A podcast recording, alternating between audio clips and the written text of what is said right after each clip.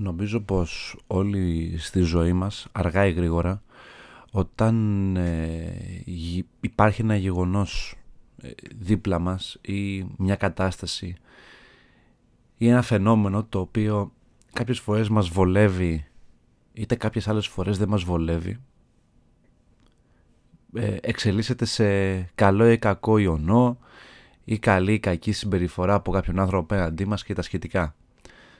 Όταν ειδικά τελειώνει αυτό λέμε ε, δυστυχώς αυτό το καλό τελείωσε, πέρασε, πάει το καλό ή όταν είναι κακό δεν πειράζει τα ποδιά είναι θα περάσει.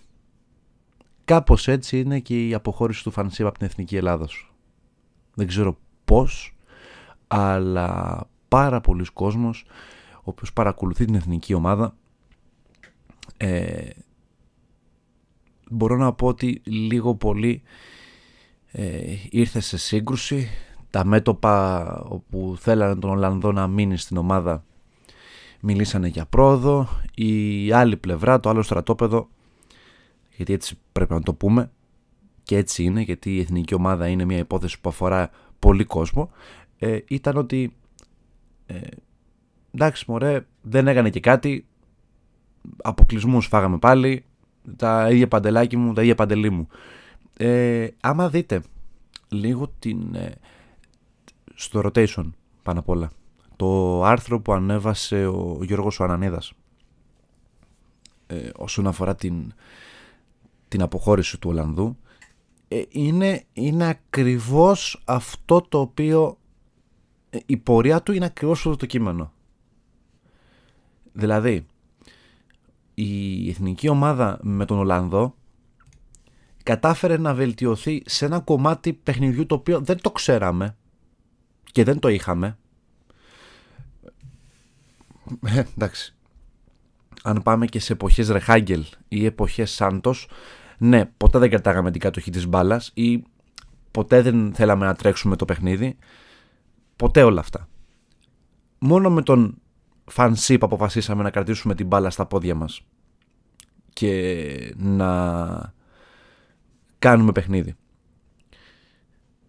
Και κατά τα άλλα θα ήθελα να σας πω ότι για να μπούμε και στο διατάφτα, να μπούμε και στο zoom μπορείτε να κάνετε follow το rotation στο Spotify και να κάνετε like και follow στο Facebook τη σελίδα και στο Instagram όπου εκεί πέρα ανεβαίνουν και άλλα νέα της ε, επικαιρότητας και το rotation αρχίζει και ανεβαίνει και εσάς και γενικά ευχαριστούμε πάρα πολύ καθώς πιάνουμε και τους στόχους μας ε, σαν μέσο.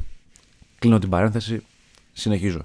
Αν ε, γυρίσουμε λίγο το χρόνο πίσω και δούμε τον τεπούτο του Ολλανδού τεχνικού ε, και με ποιες ομάδες έπαιξε και τι προσπάθησε να κερδίσει από τις αντίπαλες ομάδες μπορεί κάποιος να πει με, με πολύ μεγάλη σιγουριά τουλάχιστον ότι εντάξει δεν ήταν κάτι ε, περαστικό δεν ήταν ότι κάναμε ένα μάτς και προσπαθήσαμε να παίξουμε κόντρα σε μια υπερδύναμη όπως είναι η Ιταλία που μετά αναδείχθηκε και πρωταθλήτρια Ευρώπης. Αλλά μπορούμε να πούμε ότι είναι ένα παιχνίδι το οποίο δεν το έχουμε ξανακάνει οπότε είναι κάτι το καινούριο. Ή το πρωτοποριακό για τα ελληνικά δεδομένα ε, δεν νομίζω δεν νομίζω και, και τι εννοώ το παιχνίδι το οποίο επέλεξε να παίξει εθνική απέναντι σε οποιαδήποτε ομάδα είναι αυτή, γιατί προσπαθήσαμε να το κάνουμε αυτό και με την Ισπανία, αυτό προσπαθήσαμε να το κάνουμε και με την Ιταλία ε, και με τη Σουηδία και με οποιαδήποτε άλλη ομάδα ε, βρέθηκε μπροστά μας, είτε μεγάλη είτε μικρή. Τώρα θα μου πεις Γιάννη η Σουηδία είναι μεγάλη ομάδα; Όχι, λένε καλύτερη από την εθνική μας ομάδα. Οπότε για εμένα η Σουηδία είναι κλάση ανώτερη από αυτή την εθνική, άσχετα που μπορούσαμε να τους κερδίσουμε. Άλλο αυτό. Μπορεί κάποιος να την κερδίσει στη Σουηδία, αλλά δεν πάβει να είναι καλύτερη ομάδα την εθνική. Ε, θα γυρίσω λίγο πάλι το χρόνο πίσω. Αυτή τη φορά πάλι για ένα γεγονός. Το οποίο πολλοί μπορεί να μην θέλετε να το παρομοιάσετε, αλλά αυτή είναι η πικρή αλήθεια. Όταν παίζεις ένα στυλ παιχνιδιού ε, το οποίο λέει ότι πρέπει να τρέξουμε το γήπεδο, να απειλήσουμε τον αντίπαλο, να κρατήσουμε την κατοχή της μπάλας, να, να βγάλουμε ευκαιρίες, να δημιουργήσουμε ευκαιρίες για να σκοράρουμε και κατά πάση πιθανότητα θα σκοράρουμε, με γυρνάει πίσω σε ένα άλλο άθλημα, στο μπάσκετ, και την ημέρα που η Εθνική έπαιξε απέναντι στις Ηνωμένες Πολιτείες Αμερικής. Ήταν ένα παιχνίδι το οποίο είχε πει τότε ο προπονητής Εθνικής, ο Παναγιώτης Γιαννάκης, ότι είναι ένα παιχνίδι το οποίο πρέπει να παίξουμε ανοιχτά, να παίξουμε το παιχνίδι τους, να τους απειλήσουμε, να σκοράρουμε και ένα γρήγορο τέμπο. Το θέμα ξέρετε ποιο είναι ότι όσες φορές και αν παίζαμε με την Εθνική Αμερική εκείνο το μεσημέρι, 100 φορές, τις υπόλοιπες 99 μάλλον η Εθνική θα έχανε. Γιατί; Γιατί η Αμερική αργά ή γρήγορα θα καταλάβανε το στυλ παιχνιδιού της Εθνικής, ότι παίζαμε πολύ pick and roll και ότι τρέχαμε το γήπεδο, και εκείνη μάλλον θα ήταν λίγο πιο εύστοχη από ό,τι ήταν, από ό,τι ε, ήταν βασικά στο πρώτο παιχνίδι. Ε, και αυτό το βλέπουμε με βάση τα επόμενα παιχνίδια που παίξανε μεταξύ τους και το πώς η εθνική προσπάθησε να παίξει κάτι τέτοιο. Το έχει κάνει και η Ισπανία, δεν της βγήκε.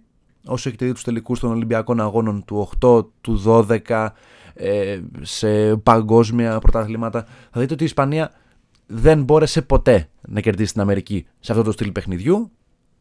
Σε κάτι ψηλά σκορ, κάτι 113-102 και δεν πάει λέγοντας. Τώρα να πούμε, δεν, δεν υπάρχει λόγος να το σχολιάσουμε. Δεν γίνεται να κατεβαίνεις με την Ιταλία μια ομάδα που έχει αλλάξει και αυτή τον τρόπο παιχνιδιού της. Θυμάστε παλιά ότι λέγαμε Ιταλία από όπου κατενάτσιο με 8 αμυντικούς πίσω, ε, ένα βαρετό παιχνίδι και, και, και, και, και. Ναι, μόνο που πλέον οι Ιταλοί έχουν μπει και αυτοί στο μοτίβο ε, του, του αγγλικού πλέον παιχνιδιού, του γρήγορου πλέον παιχνιδιού, όπως και του Ολλανδικού. Μην ξεχνάμε πλέον ότι ε, πέρα από ε, αρκετούς πλέον παίκτες που έχουν στο Ιταλικό πρωτάθλημα, που πάντα η Ιταλία είχε Ιταλούς ποδοσφαιριστές. Όχι Ιταλούς, το ξέρουμε ότι είχε Ιταλούς, που είχε παίκτες στο Ιταλικό πρωτάθλημα. Ε, τώρα έχει παίκτες που παίζουν και σε ξένα πρωταθλήματα. Δηλαδή τώρα που βλέπουν ε, και αλλιώς το εκτός συνόρων παιχνίδι. Βλέπε του Ζορζίνιο στην Τσέλσι. Βλέπε του Έμερσον, ο οποίος ήταν και αυτός στην Τσέλσι, αλλά γύρισε και πήγε τώρα στην ε, Λιόν. Βλέπε του Βεράτη. Ε, τώρα είναι κάποιοι παίχτες βαρόμετρα για αυτή την εθνική. Καλός ή κακός λοιπόν, η εθνική Ιταλίας άλλαξε το στυλ παιχνιδιού της. Ο Μαντσίνη άλλαξε τον τρόπο που σκέφτονται πλέον οι Ιταλοί και πλέον παίζουν και πιο πολύ επίθεση πέρα από την άμυνα οι Ισπανοί περνάνε μια κρίση η οποία δεν ξέρω πόσο καιρό θα κρατήσει, αλλά βλέπουμε με τον Λούι Ενρίγε να κάνουν πράγματα. Πάλι αυτό το βαρετό για πολλούς ποδόσφαιρους, με κουράζει πάρα πολύ. Πολλές πάσες με ένα γκολ. Τελειώνει το παιχνίδι με χίλιες πάσες. Αλλά ρε, ρε Ελλάδα, δεν μπορείς να παίξεις αυτό το στυλ παιχνιδιού. Δεν μπορείς. Και γιατί δεν μπορείς; Γιατί αρχικά ο Ολλανδός ξεκλήρισε την άμυνα. Εντάξει, μην λέμε τώρα και ότι θέλουμε. Τώρα που έχει τελειώσει όλο αυτό, μπορούμε να καταλάβουμε τι είχε γίνει. Ε, δεν γίνεται να. Εντάξει, ο Παπασταθόπουλος ίσως να ε, πλέον έχει πέσει πάρα πολύ σαν αμυντικός, αλλά την επιλογή ομάδε να έχουν Σιώβα και Μανολά. Σημείωση. Χωρίς να θέλω να θίξω τους center back της εθνικής που έχουμε τώρα, τον ε, Χατζηδιάκο ή τον ε, Τζαβέλα αλλά τα στοιχεία που έχει ο Μανολάς και ο Σιώβας στο ρεπερτόριό τους δεν τα έχουν άλλοι center back στην Ελλάδα. Ε, δυστυχώς. Δυστυχώς. Δηλαδή είναι πολύ κρίμα να μην έχουμε αυτούς τους παίχτες. Ε, δεύτερον, είναι κακή η αξιοποίηση Φορτούνη, για, ε, Φορτούνη λέω, συγγνώμη, ε, Τσιμίκα Γιαννούλη. Είναι πολύ κακή αξιοποίηση αυτών των δύο. Δηλαδή χάνουμε την ουσία πλέον του παιχνιδιού και χάνουμε παίκτες οι οποίοι μπορούν να γίνουν ε, παίκτες κλειδιά για την εθνική. Επειδή δεν μπορείς να ε, χρησιμοποιήσεις και τους δύο από την ίδια πλευρά ή επειδή είναι και οι δύο αριστεροί back, τι σημαίνει αυτό, ότι πρέπει να τους βάλουμε και τους δύο μέσα στο παιχνίδι; Δεν σημαίνει κάτι αυτό.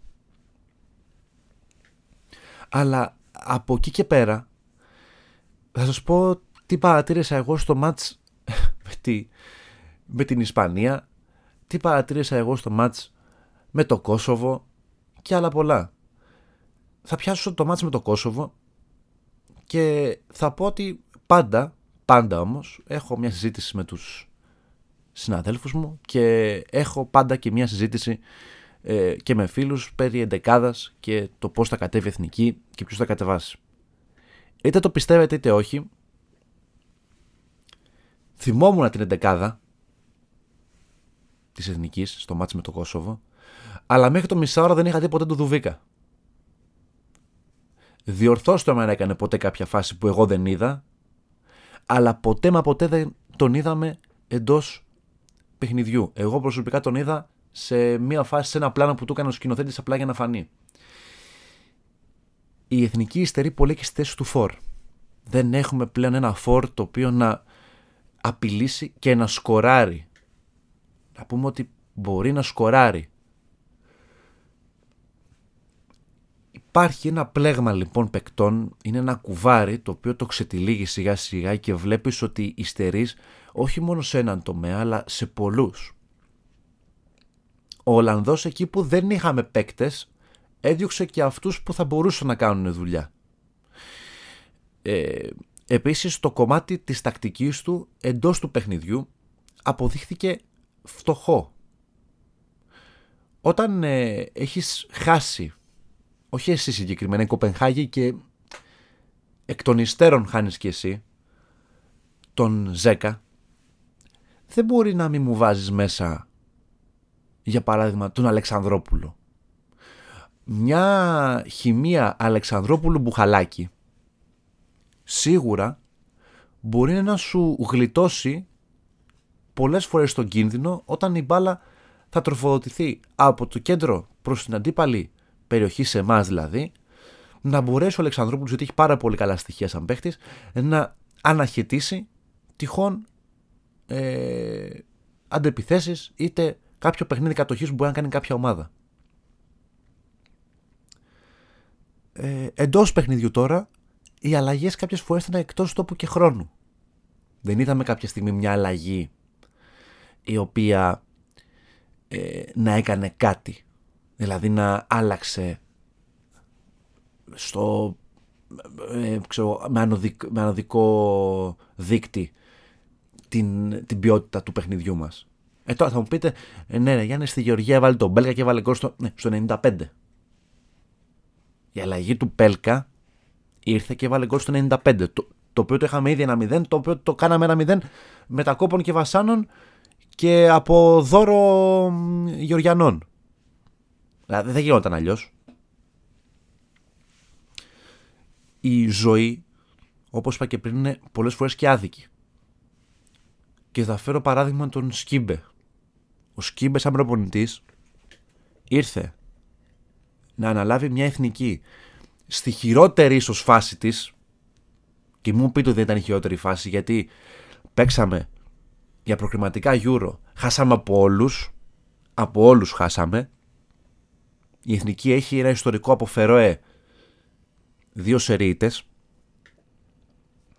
Και ο Σκίμπα αναλαμβάνει την Εθνική να παίξει σε έναν όμιλο με Βέλγιο και Βοσνία. Δηλαδή έχεις μια υπερομάδα, μια υπερδύναμη του παγκόσμιου ποδοσφαίρου που είναι το Βέλγιο και ίσως μία από τις δυσκολότερες έδρε, ε, έδρες στην Ευρώπη. Ε, και είναι, και είναι βάση αριθμών αυτό και βάση ατμόσφαιρας που υπάρχει ε, πάντα στη Βοσνία. Πάντα. Η εθνική πάντα δυσκολευόταν στην έδρα αυτή. Θα θυμίσω εποχές Σάντος έχουμε φάει και τρία γκολ εκεί μέσα. Με ένα γκολ του, του Γκέκα από μια ασύς του Σαμαρά τώρα θυμούνται.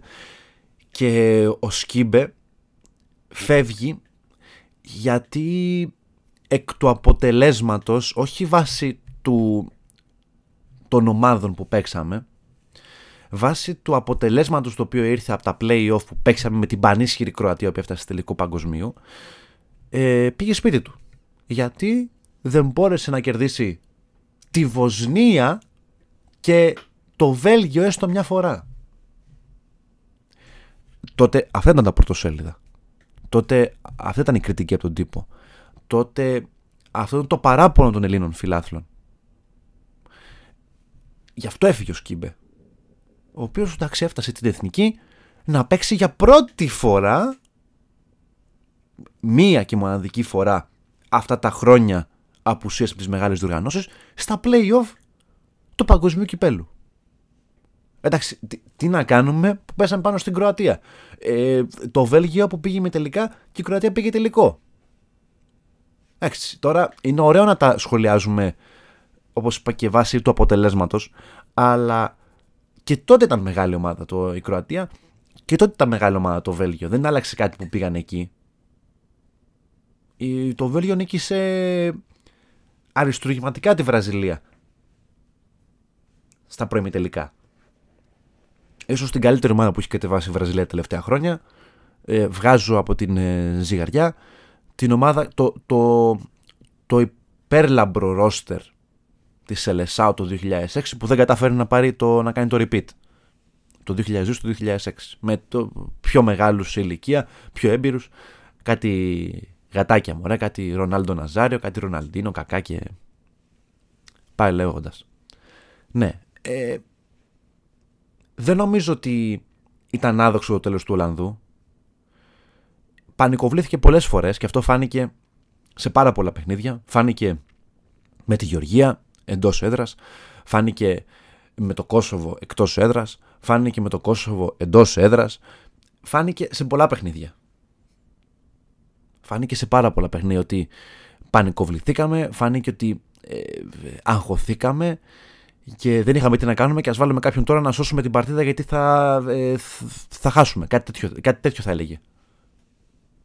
Οι βοηθοί του πολύ απλά δεν μπορούσαν να τον κατατοπίσουν γιατί ένας βοηθός δεν κάθεται δίπλα στον προπονητή επειδή τον τραβάει κάμερα.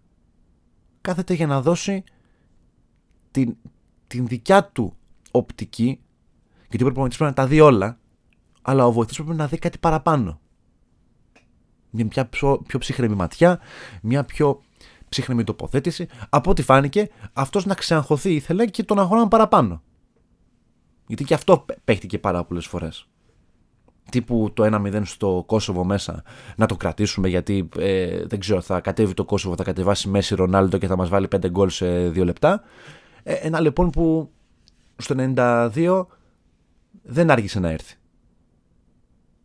Η κίνηση μαυρία ο οποίος λείπει από το ποδοσφαιρικό χάρτη εδώ και πολύ καιρό, ε, να τον βάλει δεξί μπακ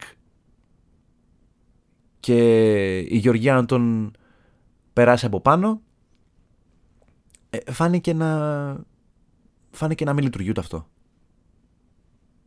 Τέσσερις χαμένοι βαθμοί.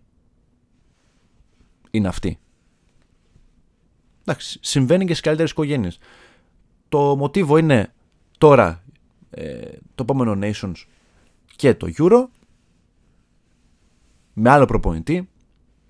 Δεν θα πω ποιος είναι ιδανικότερος. Δεν, δεν υπάρχει λόγος να σχολιάσουμε ποιος είναι ιδανικότερος. Δεν είναι η δουλειά μας να το πούμε. Κάτι ακούω ότι ο Έλληνας προπονητής θα είναι ο ιδανικότερος, ο επόμενος ξένος δεν είναι ο ιδανικότερος και δεν υπάρχει ιδανικότερος και χειρότερος και ποιος θα πάει με τα νερά των παικτών, ποιος θα πάει με την ΕΠΟ, ποιος θα γίνει αγαπητός στον κόσμο. Το θέμα είναι να καταλάβει αυτός ο προπονητής το υλικό που έχει γιατί στην εθνική ομάδα δεν μπορείς να κάνεις μεταγραφές σου δίνει δύο σακιά πατάτες με αυτά τα πατάτες πρέπει να κάνεις πιάτο πρέπει να βγάλεις φαγητό σου δίνει ο άλλος τσορίθο με χαβιάρι και ξέρω εγώ κάτι άλλο με αυτά τα πιάτα, με αυτά τα φαγητά πρέπει να κάνεις και τις πρώτες πρέπει να κάνεις φαγητό πρέπει να βγάλεις πράγμα στον κόσμο έξω, να το δει εμείς αυτό έχουμε και αυτό πρέπει να υποστηρίξουμε. Αυτά. Μια ψύχρεμη τοποθέτηση. Δεν ήταν κάτι... Ε, βάσει των αριθμών πάνω απ' όλα που είπαμε και των γεγονότων η Εθνική δεν μπόρεσε ούτε τώρα να μπει στο παγκόσμιο του Κατάρ και βρεθήκαμε εκτός για ακόμα μία φορά. Οι επόμενες ημέρες του rotation έρχονται ξανά σε podcast. Νέα πραγματάκια, νέες εκπομπές, το ανακοινώνω τώρα στο τέλος. και πιστεύω ότι θα αρέσουν πάρα πολύ σε εσάς γιατί μας έχετε στηρίξει πάρα πολύ και το κοινό αρχίζει και ανεβαίνει. Οι γνώμες σας μετράνε, μπορείτε να στείλετε στα, στα μηνύματα του Rotation στο Facebook και στο Instagram ή ακόμα καλύτερα να στείλετε σε κάποιο post άρθρο τη γνώμη σας από κάτω, μετράει, τι θέλουμε και αυτά θα τα πούμε την επόμενη φορά με νέο podcast. Πιάσαμε ποδόσφαιρο σήμερα, θα δούμε την επόμενη φορά τι θα πιάσουμε. Καλή συνέχεια σε όλους παιδιά, ήμουν ο Γιάννης Ροζής και αυτό ήταν το Rotation.